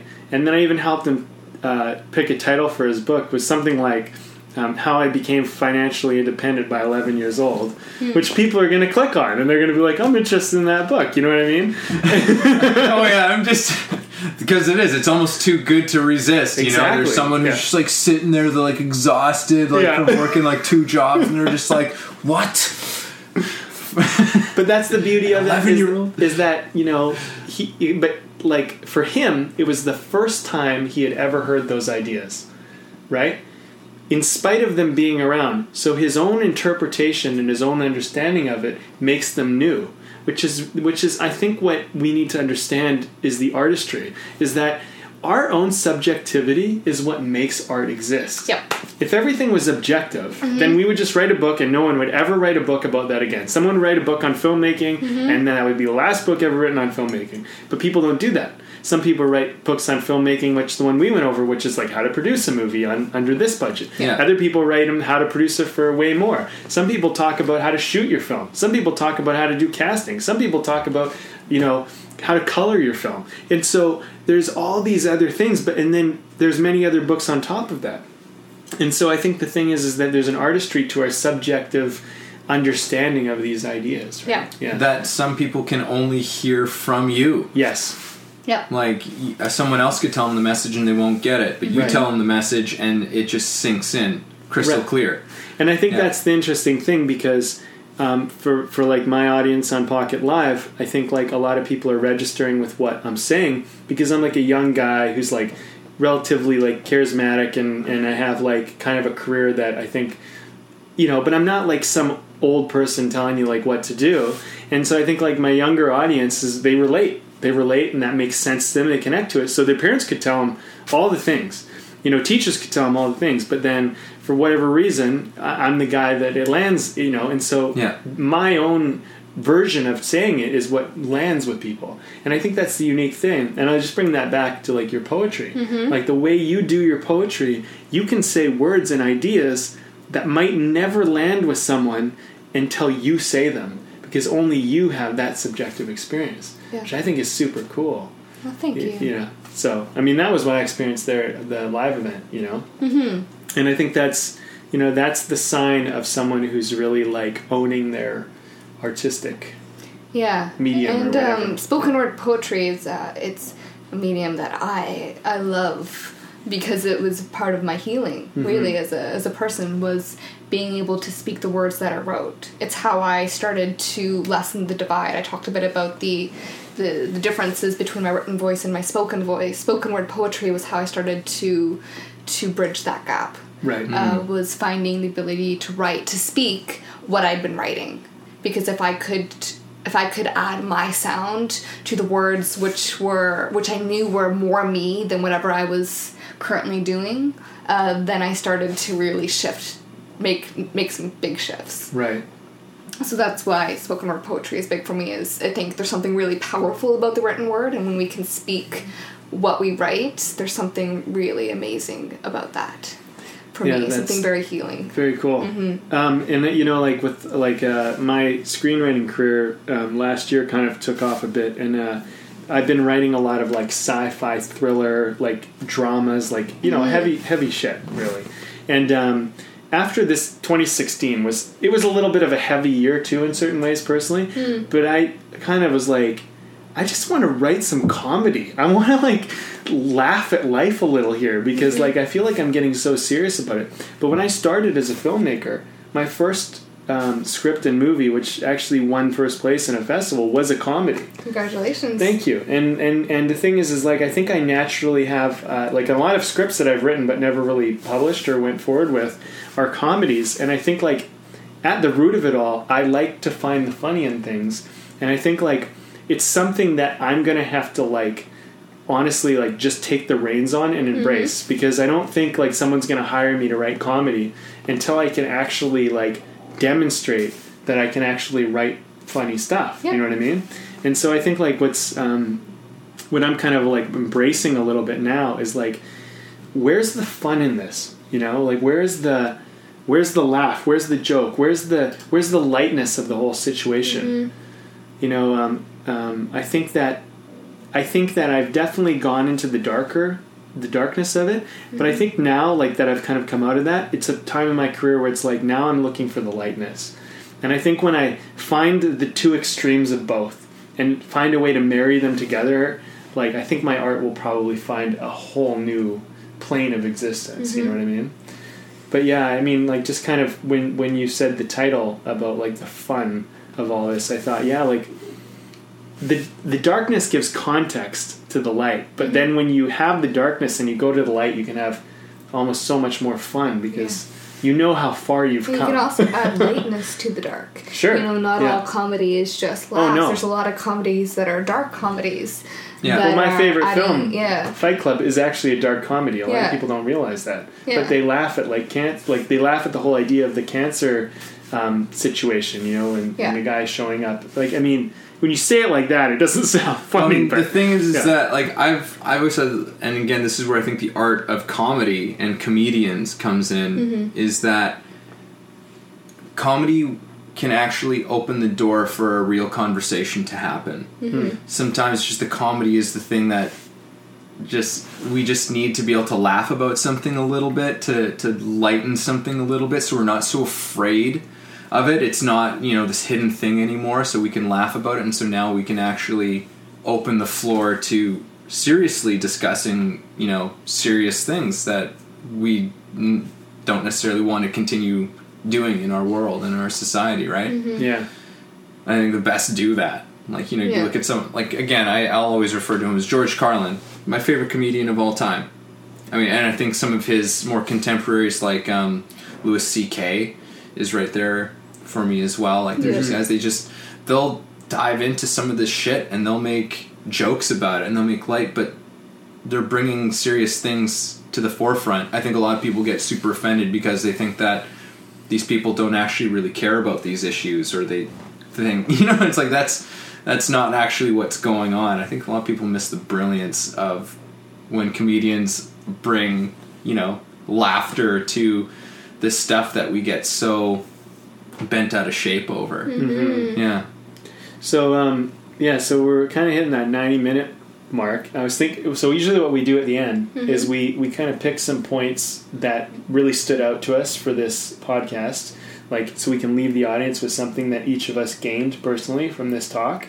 Um, kind of like our like whatever hit you personally in this talk that you want to like leave people with. Yeah. Um, but before we do that, I want to ask you, who's your favorite poet, or who are your favorite poets that uh, maybe someone can kind of like? Do you have one, or Yeah. um, that maybe you could Um, recommend for people to kind of go off and, and look into? Well, I mean, one of my personal favorites is Sylvia Plath. Okay. And I have a picture of her on my wall. Uh, Why is she? Why is she one of your favorites? she's, um, you know, it's less her poetry that has actually spoken to me as her uh, journal and her letters home to her mom. She's got this uh, collection that was pu- uh, published posthumously of uh, letters that she wrote back and forth with her mom that uh, really struck a chord with me, and her journals as well. And just the way she expressed herself, especially when she wasn't trying to write well. You know, she was just writing a letter to mom. She was just writing to herself, and she was just so eloquent and so um, introspective and bold and um, sexy and just like this this this huge personality that just came like flowing like i would have just loved to have met her. And it really came comes through in those writings to her mother and to uh, to herself the way that she expresses herself. Like she talks about episodes from her life. Like she's telling a short story. Like she'll talk about a date with this guy and like just really goes into the detail. And i'm just like wow you just wrote this in your journal. Like wow this is amazing. This is just um, it's just really amazing to go into her world. Wow. yeah. Cool. so she's She she's just- a big favorite. She just saw the world poetically. she just saw the world poetically. She was just so uh, sensitive and so um, driven. Just such a beautiful soul. Mm-hmm. I think. Yeah. One other thing I want to ask you before we wrap this baby up um, was if you were going to give someone advice for how to do like a spoken word poetry, stand up on stage and share their share their voice and their heart and their vulnerability with an audience like that, what what guidance or advice or just wisdoms might you share and impart on maybe even a younger version of yourself? Ooh. Uh, some great advice um, a voice coach once gave me was never speak to an entire audience. Speak to one person at a time. So when you're up on stage, yeah, it's it's hard if you consider the audience as a blob because it's not a blob. It's a collection of individual people with individual stories, uh, with individual lives. So my um, something that it's good actually to remind myself of is being on stage. It's helpful to talk to the people who are in front of you. That's amazing. Mm-hmm. And um, also, uh, some of the things that I say, is, uh, like occasionally in the middle of a poem, I'll be I'll be terrified. Especially, I I had a moment. Always, I have a moment with that poem that I shared at the Pocket Life Christmas party, because it's um, there's certain parts of it that I'm a little bit more bolder. Uh, have a, there's a bit more boldness injected into the poem than I normally uh, than I normally um, use in life. And so when I when I take on that boldness, I have a moment of fear always. And it's my challenge in taking that poem to adopt that boldness and being like, the only way that this poem is going to have the full effect is if I can be bold in this moment. And it's a moment when I say, no, I'm not going to apologize. And I always struggle with that line Yeah. um, because I, I know that the way to fully hit that line is just to, to say no i'm not going to apologize and even as i said that now i had a moment of anxiety go through my body it's a really hard line for me to say uh, but that's um, i think that's what makes good poetry that's what makes good performances is saying not the things that are comfortable to say yeah. and uh, acknowledging that it's not comfortable to say it and finding that ability in yourself to say them anyway That's amazing. Mm-hmm. Wow. That was a good question because it led to an amazing answer. um, okay, so uh, uh, pat myself on the back. So, uh, yeah, clearly. hey, Evan, you know what? Every now and then I'm going to do that. Okay, so you're just going to have to live with it. i'd love to share a poem actually Oh, would there's you? Yeah, please, Yeah. please do. Yeah. um Go ahead. well i've got i've got Take it away, I've got madame.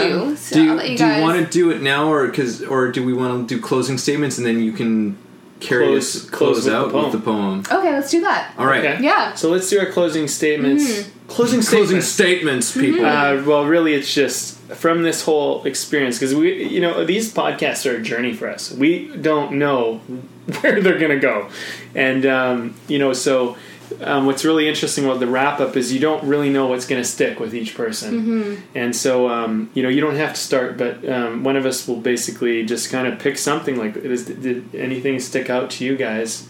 In particular, and if you guys don't have anything off the bat, um, I can go.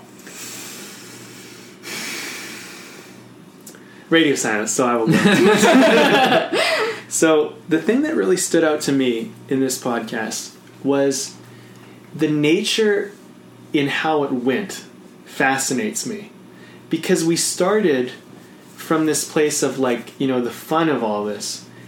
And I find it so interesting that we almost immediately went into our depression. And we started sharing stories about the darkness and the hardships. And I think that is so telling of where joy and fun actually comes from. Is that I think um, surface funny is when it's detached from the depth of our humanity, mm-hmm. but it actually is when we find what's funny in our darkest moments is where true comedy exists. And i think that's what i've really it's really settled into me over this talk is that you know when you can be in the you know when you can be in the lowest or the worst or the darkest spot of your life and you can find what's funny about it and you can laugh. And you, and I think that's why comedy exists because it can be that lifesaver you know like a laugh and a smile and a you know in those dark times can just be all the light you need to turn something around. And I think um, it just really became evidently clear to me that the darkness was what actually was needed to go into to understand what it means to actually like really have like true joy and fun and playfulness like because i think when you're a kid and you haven't really had that hardship yet it's really easy to kind of just play and goof around or joke around and everything's just very light and fluffy but i think when you become an adult and what makes maturity and gives us humanity and humility is the fact that we can do that in spite of the darkness and challenges we've experienced. So that's really what shined a light for me, and I think like, wow, like I did not expect it to go that way at mm-hmm. all, and No. I, I'm kind of beautifully surprised by it. So, Yeah. yeah. Yeah, I can go if you're if you're. I'm still I'm still trying to Okay. decide. Yeah, no, because this is this did not. I mean, I should I shouldn't be surprised at this point on after ninety six episodes of this podcast of yeah, not not knowing what's going to happen and what what the conversation is going to bring. You know, I I had some ideas coming into what I thought this was going to be Yeah. and uh, and it just was not that, but it was wonderfully so. And it's hard for me to pinpoint like uh, a particular thing about this conversation, and I think that's also kind of fitting as well. You know, I think that um, a lot of the subject matter of what we were talking about, and even with the reason why we create art and and about this thing that we do and, and what we're doing here and, and as in as a whole um, is it's this kind of thing that we that we wrestle with and that we and that we struggle with a little bit. And it's not something that we can just that we just know necessarily. And uh, that's kind of the beauty of the whole thing and it's a it's about embracing that as just being the way that it is to a degree. You know that it's just like yeah like we're filled with dark and with light and you know all of these things and and not making them uh not making that wrong. No. and that that is maybe exactly the thing that it's supposed to be and that that's actually a beautiful thing.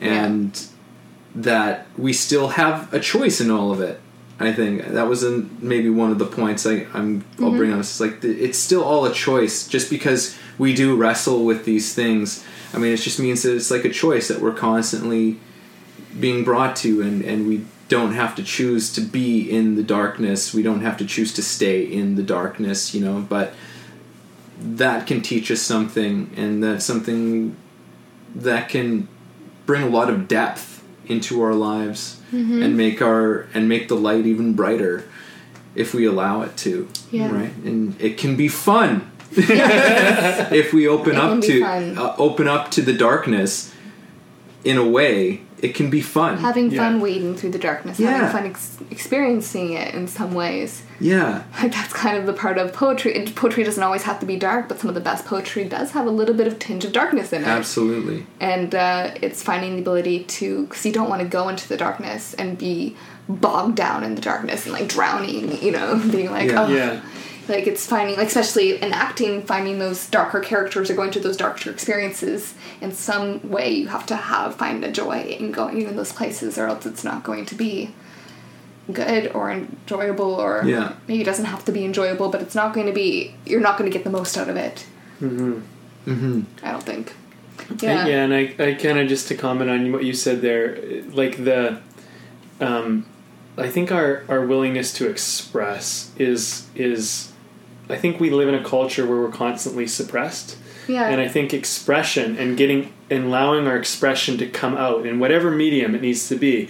Have it be you're out at a party hanging out with people talking to them, or you're you're writing a poem and you're sharing that with someone. Whatever way it is, finding ways to take this whirlwind of wild energy inside of us that is our subjective experience and finding a way to be brave enough to take that and put that outward. Yeah. and i think um, most uh, like i remember one of our teachers said to us very early on uh, nathaniel he said you know depression is anger turned inward and I, and I always think about that. It's like, yeah, like when my depressions mostly came from the lack of feeling like I could express myself. And I really like that quote a lot. Yeah. yeah, and I found that when I was writing screenplays or making movies or acting or something, I felt really good. But I realize I'm realizing now more and more that like, oh, that's because I was actually expressing. But the rest of the time, I was probably feeling down because I wasn't expressing. And mm-hmm. and so, like, I think if you're feeling down, sometimes you just need to be like, you know. And so one of the things I've been doing, like, if and, it, and I find it comes up less and less now. But if I get super angry because I suppressed my anger for a while, right? Mm-hmm. like I just like instead of taking it out on someone else, I'll just like grab something or like a pillow or something and super tight and I'm like like that, and I'll just like let I'll let the rage kind of and I'll feel it like rush through my body, but it escapes. And when it escapes, I'm like, whoa! I feel this euphoria of like release. Because if I keep bottling up the anger, keep stuffing it, stuffing it, stuffing it, eventually it's like poison. It's just gonna, it's gonna take away at my experience, right? So it's like sometimes you just gotta let a little of that emotion out in some way. It doesn't have to be dif- dif- uh, directed at anyone. Can scream into a pillow. Yeah.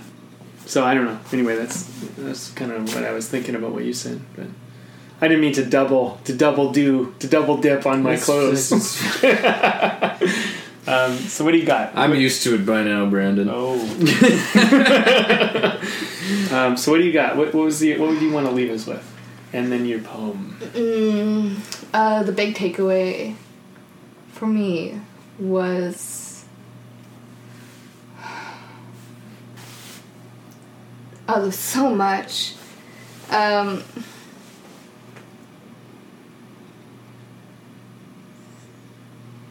There's no wrong answer. there's no wrong answer.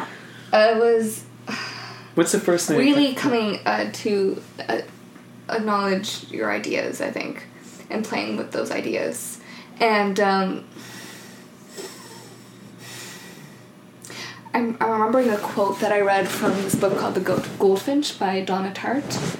And at the end of the book, and there's no spoilers here, she talks about um, how the reason anybody lo- loves art isn't because it speaks to the masses and because it's universal. The reason people love art is because, um, and I'm is, is because, psst, hey you, I'm talking to you. You know hmm. that moment of hmm. looking at something and being like, that's. I, I don't know what they were expressing, but I th- I'm having a direct personal experience with that. Hmm. And I feel like the only way that can ever happen is if the person who's making the art is having a true, honest conversation with themselves about what they're experiencing, not trying to talk to the masses, but talking to themselves. And in some way, magical way, you end up talking to somebody else. Um, and it becomes a fulfilling experience for everybody involved. Um, and uh, yeah, talking about our experiences with art, our experiences with depression, about what art has done for us, how it's helped us heal. Um, I think it's creativity is something that is extremely valuable, and uh, I think there is a art form that resonates with every single person uh, in a very special way. And finding that art form, I think, is a really important um, quest as a person. Very cool. Mm-hmm. Yeah, I love that. Okay, so we're gonna wrap this baby out now, and Okay. we want to give you the floor. Okay. So what's this poem called that you want to share? I think I'm gonna share the one that I shared at that Christmas party called Between the Lines. Okay. Because I, I told the story about the journaling and about this poem being the first one that I ever wrote and performed. And it was a very special experience for me writing it, and it's still a poem that uh, is very special to me. Awesome. Yeah. All right, take it away. Okay, so I'll tell it to both of you since you're my audience. So it's called Between the Lines. I've been told I spend a lot of time inside my own head. And yes, it's true. I do have a habit of traveling through the air around your bodies as you tell me about all the things you dream of doing with your life. But if you've ever been sitting across from me as my eyes started to roam, I promise that my body and my imagination were with you. Your words, your hope, your trust, your breath were carrying me through the worlds I could see behind your eyes, and it was only when you pulled your head towards your shoulders and shrugged on a butt that I fell and landed in front of you. In my head, thinking, wishing that I could say something to make you believe in yourselves again, so that I could believe in me. I spend so much time inside my own head because I'm afraid. Because whenever I'm feeling discouraged, I do the same thing. I break my life down into little boxes and then move those boxes around like a Rubik's Cube until I can solve the flaw that is causing the problem. And if anything is true in my life right now, it's that I wake up most mornings holding my breath as I pray for a day of perfectly color coordinated thoughts that will behave according to plan 100% of the time a self who knows who she is, what she wants, and how the dots will align to get her there. But when I woke up one morning two years ago at a desk as a writer at a good company thinking, finally, I am here, I was surprised by the swirling clump of sound curdling in my stomach. And I wrote, Welcome to Perfect. Happiness, you're welcome to show up any day now. Most mornings I wake up inside of an etch a sketch a perfect drawing, an acceptable capsule of behaviors that you can rely on me to be. A drawing that I've spent years perfecting, but whose lines are fragile. Maybe all it would take is a scream to be nothing again. But life is supposed to be fun, right? A game where we're the main characters and where we have the power to make the right decisions and exercise and meditate and floss and journal and cross everything off a list that I don't remember making as a kid. Because as a kid, I spoke in a loud, obnoxious voice. As a kid, I draped blankets over the TV to play video games past my bedtime and hung tied together sheets at the window to make it look like I'd run away. But I didn't. As kids, we all colored so far outside the lines, it's like the lines were invisible to us, and they sort of were. As kids, maybe we were nothing. But a nothing can't afford to be nothing because only some things get paid, and meanwhile, we're sitting across from each other telling one another why our dreams can't come true and why the part will always go to the person with the big color coordinated eyes who is better than both of us. Because I'm afraid of metaphors and of seeing the world as myself, and sometimes I have to double back to ensure that yes, I am still the one who's talking, and yes, this is my voice, and yes, I do spend a lot of time inside my own head. I do that because I'm afraid.